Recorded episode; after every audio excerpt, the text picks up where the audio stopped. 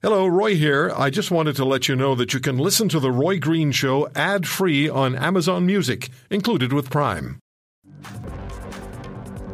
Adults with uh, intellectual disabilities in Ontario are at risk because of a lack of government funding during the pandemic. And the small business community is also involved in this picture because the small business community provides day programs which are facing dire financial challenges because of a lack of response by the government. Kira Mikado is the sister of a quadriplegic and nonverbal 30 year old brother. She loves him very much, and she told me off the air she's taught him more than anyone else in the world has taught her. Kira, thank you very much for joining us.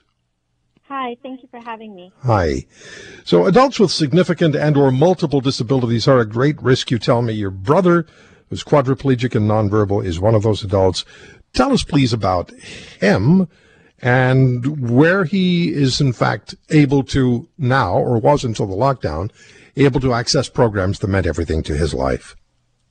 Sure. So, my brother is, as you mentioned, 30 years old, um, and we live in Pickering, Ontario.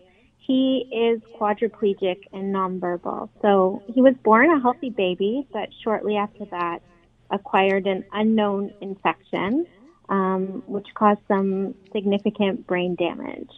And, you know, for the most of his life, he's, he's been able to participate in community and have a really, really great life. Um, and he's able to participate in his community in going to community day program support. So once high school ends for a lot of people with severe or significant disabilities, there isn't much out there.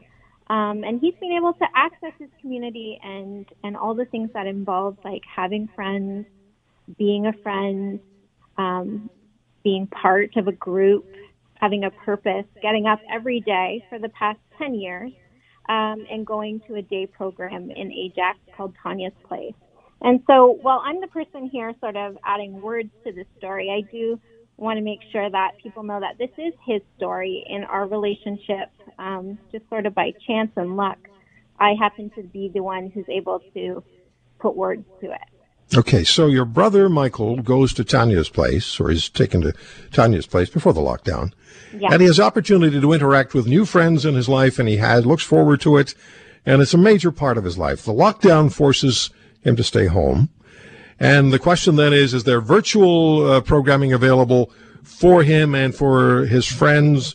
And can the small business, in fact, sustain itself given the limitations that the uh, that, are, that, the lockdown brings and COVID nineteen brings, as far as get, gaining uh, income is concerned, or funding for their business is concerned? So this is where the government of Ontario comes in. And tell us, please, about the passport uh, system, how that works, and how that provided funding for your brother to attend Tanya's place, and the and the passport provided funding for the operation of Tanya's place. How does that all work? So Tanya's Place is a private um, small business, so it doesn't receive any government funding. So individuals, though, um, like my brother, receive passport funding from the government of Ontario, and that's individualized dollars in an annual budget that those individuals have and can use to purchase services in their community for community participation. So they can purchase a spot in a day program for a monthly fee.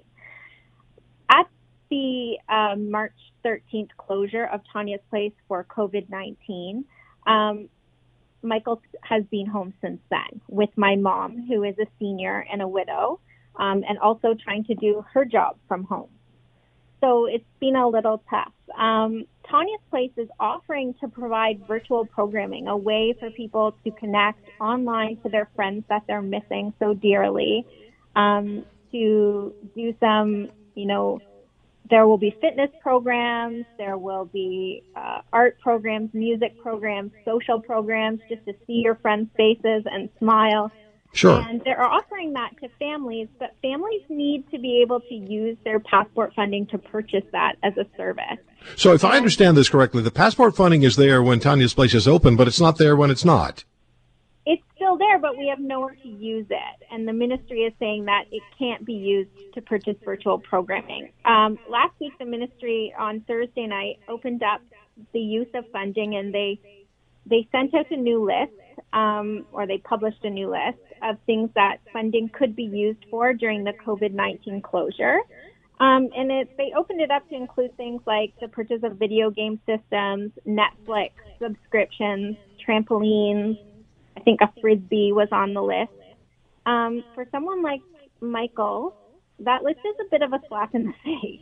Um, he's mm-hmm. not able to access any of those things. They wouldn't give him any sort of enjoyment. And while they may be really good for some people, they're not what he needs. And he has been trying to tell the minister and tell the government what he needs. He's not asking for them to come up with that on their own.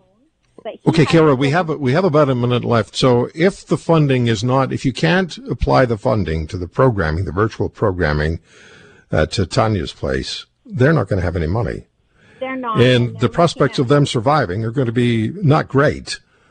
Correct. They're going to look at closing by the end of June. So the business will well, end of June. So the business would disappear. The opportunity for your for your brother and his friends, who are intellectually disabled adults, would disappear. Everyone loses, and it's because the province won't allow you to put the passport funding toward the virtual programming for your brother. That's exactly right. And what are they saying about that? Are, are, they? Do you think they? Do you think there there's some movement possible here from the ministry? So I I mean um, that's why we were talking, right? Yeah, we were on a town hall on Friday mm-hmm. where the minister Todd Smith's advisor to stakeholder relations was on the town hall, and Michael asked him a question directly, and his question wasn't even acknowledged. Tell who's so, the minister? Minister Todd Smith of Children, Community, and Social Services. So if the minister is listening, and if you're listeners, or anybody, you know, those who are out there, I'm sharing Michael's story, and he's my brother, but I hope right. he becomes your listener's brother and the minister's brother and the okay. premier's brother, and I hope that they think about this from I hope so too, Kara. that perspective. Thank you for joining us. Thank you for sharing the story. And Minister Smith, uh, or if he's not listening, then somebody associated with him will be. Do the right thing. Allow this, allow this funding, which already exists, to go forward and, and help Michael and his uh, intellectually disabled companions. Kira, thank you. All the very best to you. If you want to hear more, subscribe to The Roy Green Show on Apple Podcasts, Google Podcasts, Spotify, Stitcher, or wherever you find your favorites. And if you like what you hear, leave us a review and tell a friend. I'm Roy Green. Have a great weekend.